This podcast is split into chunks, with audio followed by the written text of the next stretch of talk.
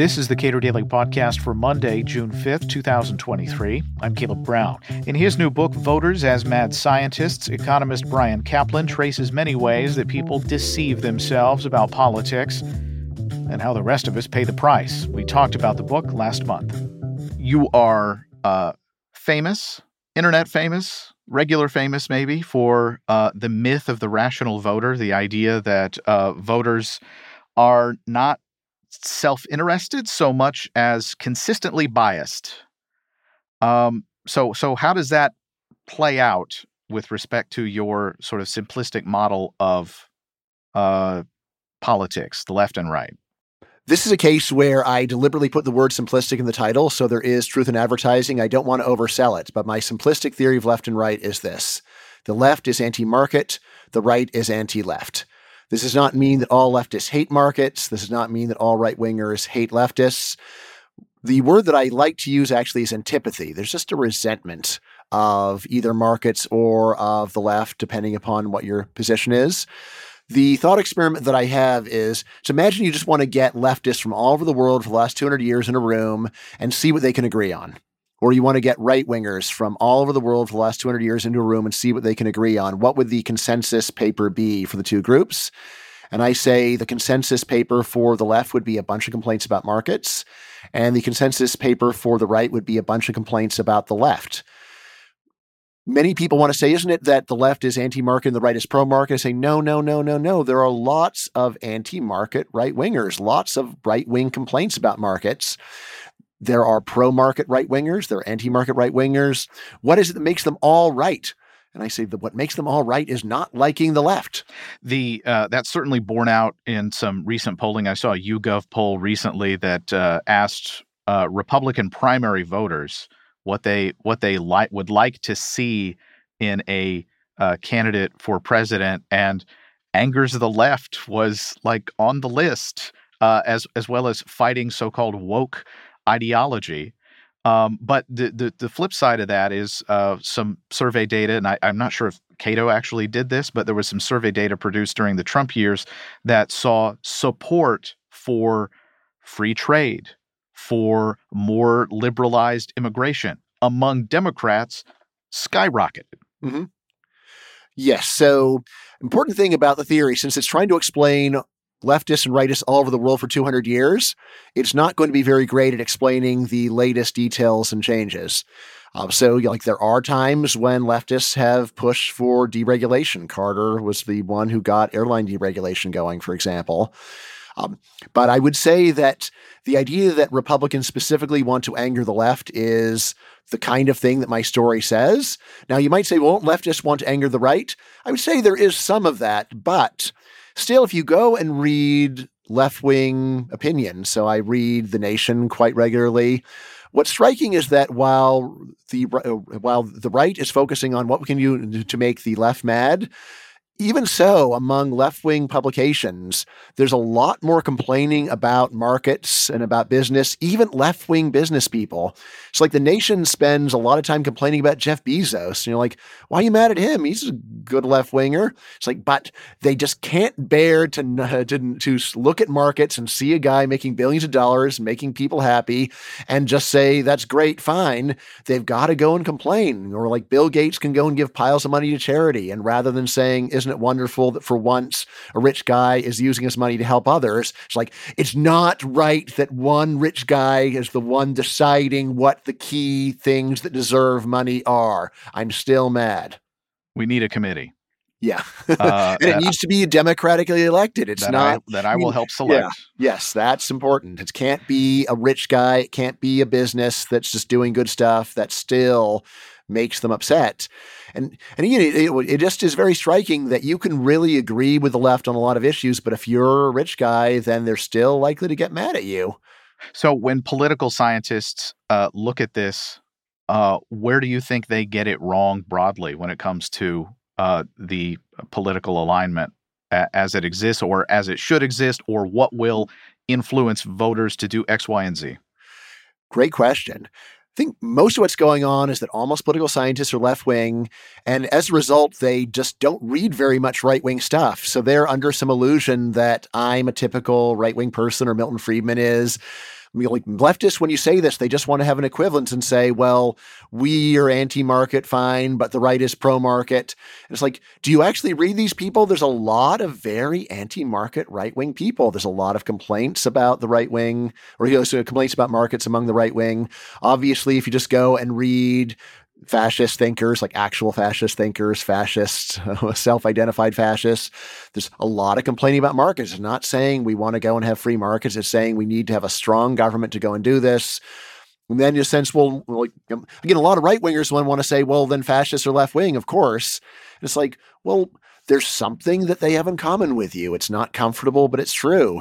So, like, what is it that right wingers like about Mussolini? It's like locking up the Communist Party, going and getting tough on left wing parties. You know, even though Mussolini himself was formerly basically the head of the Italian Socialist Party and the radical wing of it, but once you go and say, "Yes, I'm against these jerks. They're terrible. We're going to crack down on them," that it really does, and I say, you know, genuinely puts you into the right wing camp. So this is intended to be descriptive. It's not normative. A lot of people think there's some agenda but I really am just trying to say what is it that you can summarize these two groups with. So, uh, you know, more broadly, you you've written quite a bit about ideological Turing tests and trying to understand, uh, trying to help people understand their ideological opponents better. Mm-hmm. Yes. Uh, so you say that political scientists broadly are left wing, read yes. relatively little right, so called right wing uh, stuff, and so they're under the illusion that sort of you and uh, you and I, for example, are all just. Yeah. Um, we, we, speak for the whole Republican Party. It's they're, they're us. Yeah. for the record, I am not a Republican. so, um, but I mean, the, I mean, I've had people get mad at me for failing to go and tell libertarians to vote for Hillary, and it's like, like, what are you talking about? like, like, so with, with anyway. the the ideological Turing test as a uh, a measure, a tool what what's the benefit that we get out of that broadly as mm, individuals? Yes. Well, I mean, of course, you might say that you, there isn't a benefit. Uh, you just want to stay stuck in your current ideological tribe and sh- show your loyalty. But if you do want to actually understand other views and then acquire the ability to intellectually defend your views in a way that is at least better philosophically, not necessarily more effective. It really does help to be able to get inside the head of people who disagree with you and to say what they would say. Uh, the idea of the ideological Turing test, uh, there's actually a great YouTube video explaining it in five minutes. But it comes down to this anyone can say, I understand my opponents really well, they don't understand me. What I propose is an actual test that is neutral in this regard. It's one where you actually have to go and blind go and explain views that you disagree with and then see whether people that hold those views can be fooled by you. That's the real test. So anyone can say, I'm great, I'm wonderful, I totally understand my opponents, they don't get me. But if you can actually go and have your opponents read a bunch of statements written by people who sincerely agree with them and you, and they can't tell the difference, that proves something. Of course, Arnold Kling wrote uh, the three languages of politics, which is sort of useful for getting at that understanding. And it's not just, uh, and I, I don't, I don't, I don't feel like you downplay this necessarily, but it's valuable to appreciate these other views in part because you might be influenced by them if you understood them fully. Oh, yeah, that's very reasonable. So maybe you're not totally in possession of the truth. It's happened before that a person has not been totally in possession of the truth. So, yeah, it is very helpful to be able to explain the other view in a way that would be acceptable to the other side. I mean, I would say that my simplistic theory of left and right. I don't think it's not even an attempt to pass the ideological Turing test. It's not an attempt to go and describe views in a way that they themselves would accept. Because, you know, what I'm really trying to do there is to get a so you know, a common thread such that and you know it's like it makes sense that like, like you know the, you know, you know the left is very diverse the right is very diverse so when you go and reduce it down to the common thread um, both sides are going to feel like they're being treated in a simplistic manner which uh, as i said there's truth in advertising i admit that it is simplistic but i am trying just to go and boil down what all these views have in common. And again, like I said, the thought experiment I like to ask is just get 200 years worth of global leftists in a room, get the Democrat, you know, get Joe Biden, Joseph Stalin, Karl Marx, you know, like Robespierre, get them all in a room together and say, all right, write something, a bunch of stuff that you all agree with. Right. And they might say, oh, there's nothing we all agree with. It's like, yeah, try a little harder, try a little harder.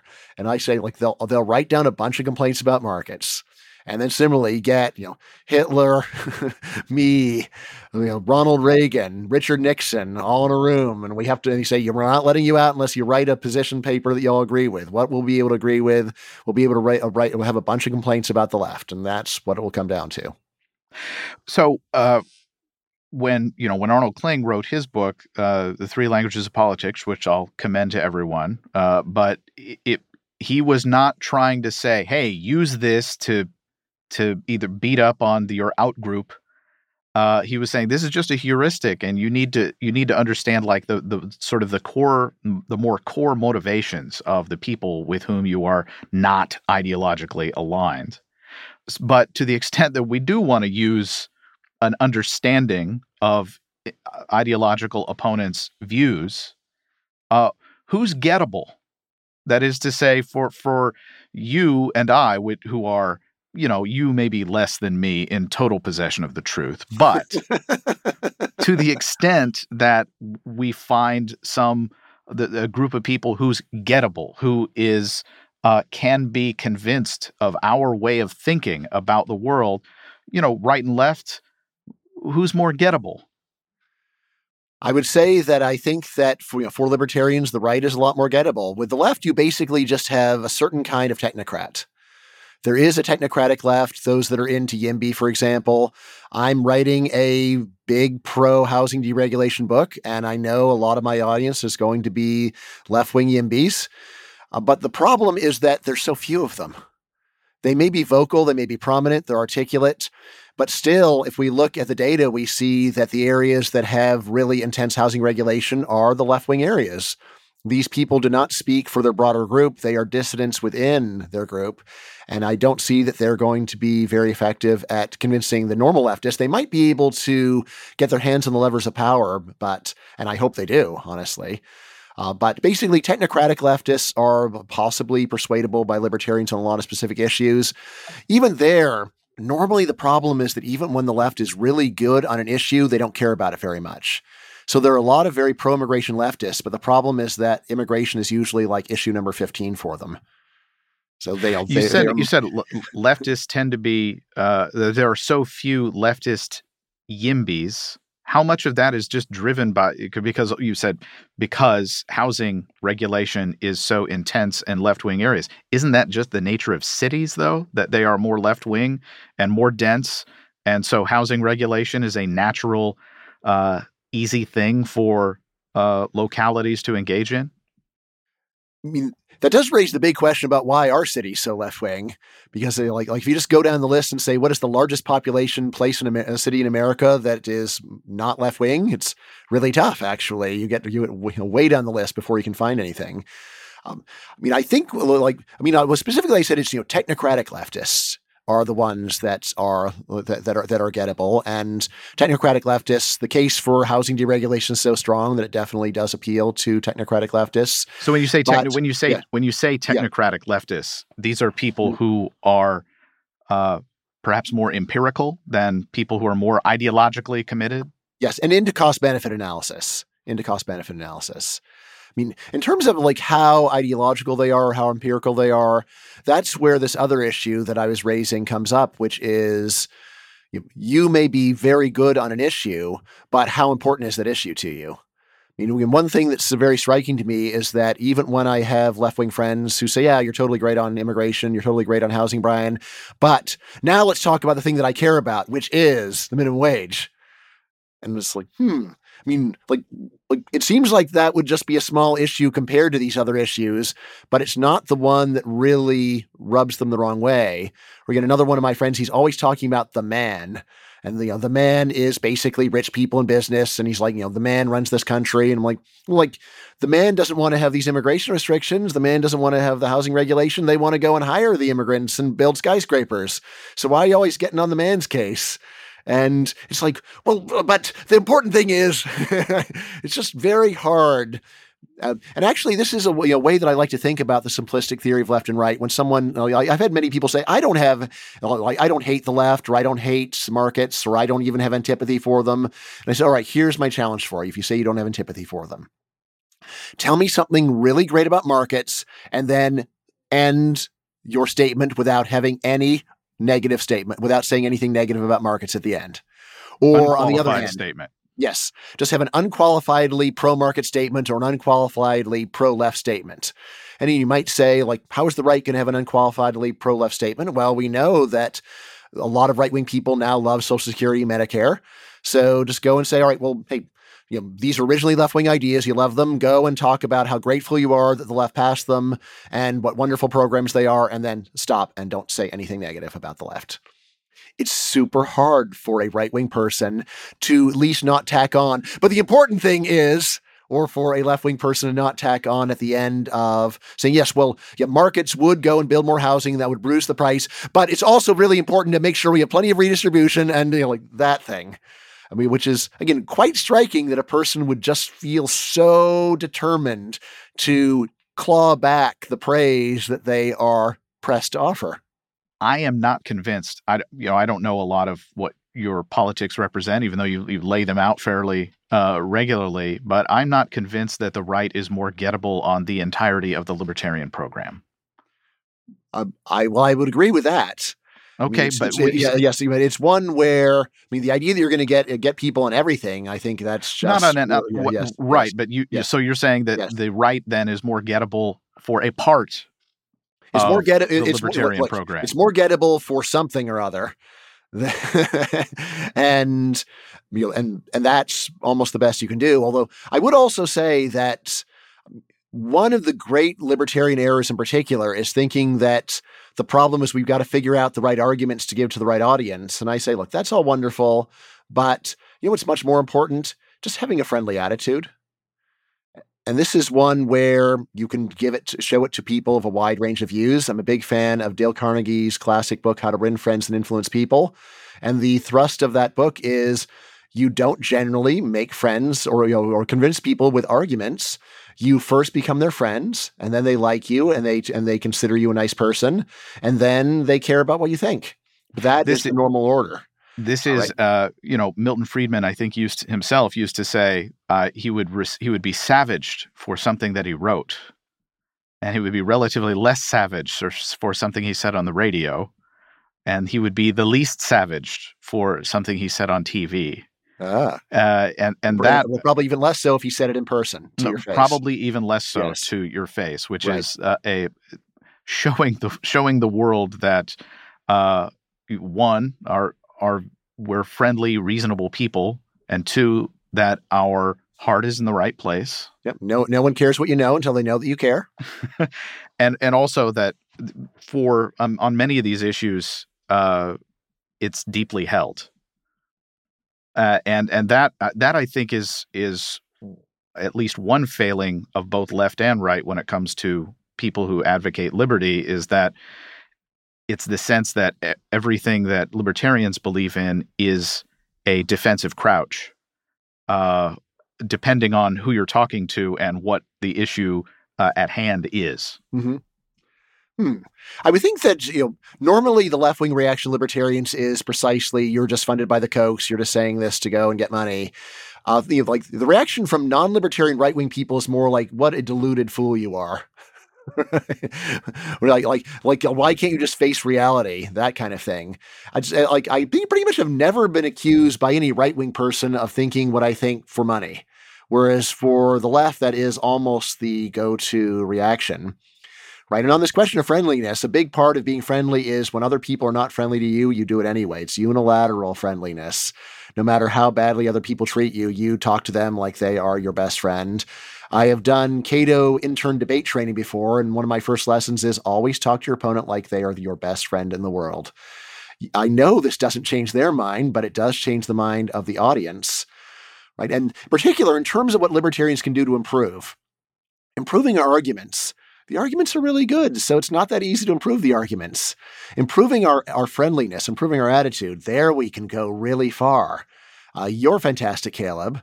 But yes, we, we all know a whole lot of libertarians with a bad attitude. Sometimes it's just they are a bit aspy and they don't really know how to talk to other people. Other times is they know better, but they just don't feel like it because a lot of the fun of politics is the sense of incredible self-righteousness and superiority to others. And it's your excuse to go and treat other people like dirt. Right. And I and I say all this not because I'm so perfect. Right. When I look back on my youth and just the horrible way I talked to other people, and, and what was the point? I mean, honestly, I had read Dale Carnegie in high school and I looked, read and like, yeah, this is completely true. And I don't want to listen because I feel like continuing to be a jerk. Right. But over time, I have tried to reinvent the wheel. And then when I finally read it a few years, reread it a few years ago, wow, like, why didn't I just do what he told me the first time? Why did I just talk to everybody in a friendly way as much as you can, win them over, convince them that you're a nice human being, and then maybe they'll listen to you. Until then, there's almost no hope.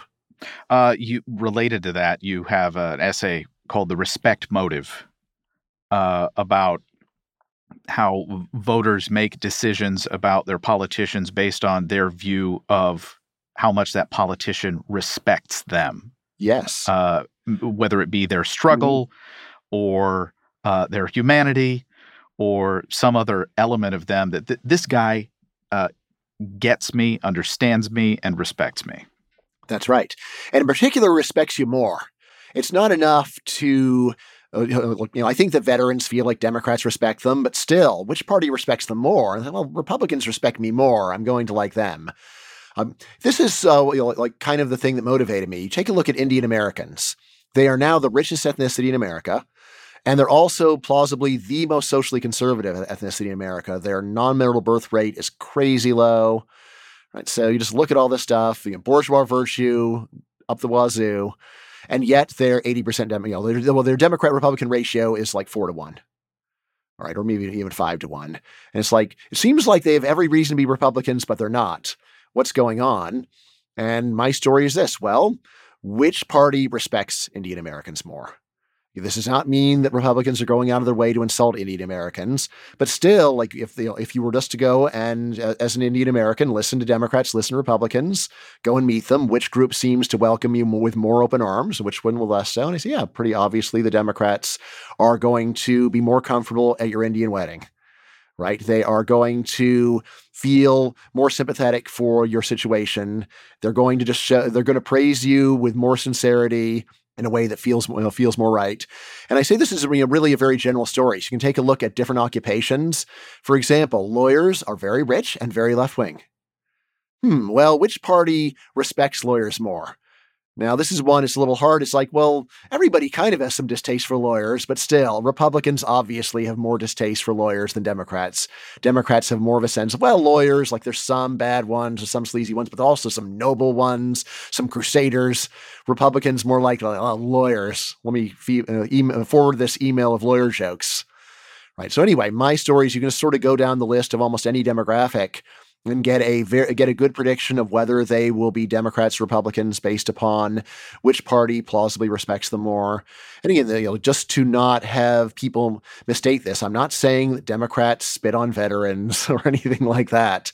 It's it's just a matter of if you say, "Hey, I respect Indian Americans just like I respect every other group," all right, well, you just lost me because that's not how respect works if you really respect me, you don't go out of your way to say that you know, that I'm just as good, that I'm as this in the same group as everybody else. You go out of your way to say, "Oh, wow, you're just so wonderful, absolutely fantastic." A good politician can, of course, give mutually contradictory praise to lots of different groups, telling each of them that they are the very best. Uh, but still, there's you know there's some rationing mechanism here where it just chokes in Republican throats to go to the lawyers group and say, "God, lawyers, you're just wonderful." I vote you do not. I'm not proud of voting, but like a lot of people, I view it as defensive. And in you uh, view voters as mad scientists, or you you have a theory related to that. You know, what I say in this essay is that people tend to think of voters as voting their self interest. And I say that what a wonderful world that would be if everyone just voted their objective self interest. Uh, the real story, I say, is that people have a lot of crazy ideas about how to go and fix society. They don't think about them very hard, but they're very convinced they're true. And they then go and experiment on us whether we like it or not. That's the idea of the essay. I mean, I say, imagine that you just wake up on this operating table and there's some crazed guy like like you know Doc Brown out of Back to the Future, and he say, "I'm going to help you now," and it's like, "No, don't." And you say, you know, no, don't. And he says, that's just what you would say because I haven't helped you yet. I'm going to help you. Um, so this is not a general aspersion against all voters, but it is trying to understand what's what is it that goes wrong with voting. And I say the problem is that we ha- we have a lot of power in the hands of people that are trying to do good but aren't very interested in asking questions about whether they know what they're doing. Economist Bryan Caplan is author of the new book Voters as Mad Scientists. Subscribe to and rate the Cato Daily Podcast and follow us on Twitter at Cato Podcast.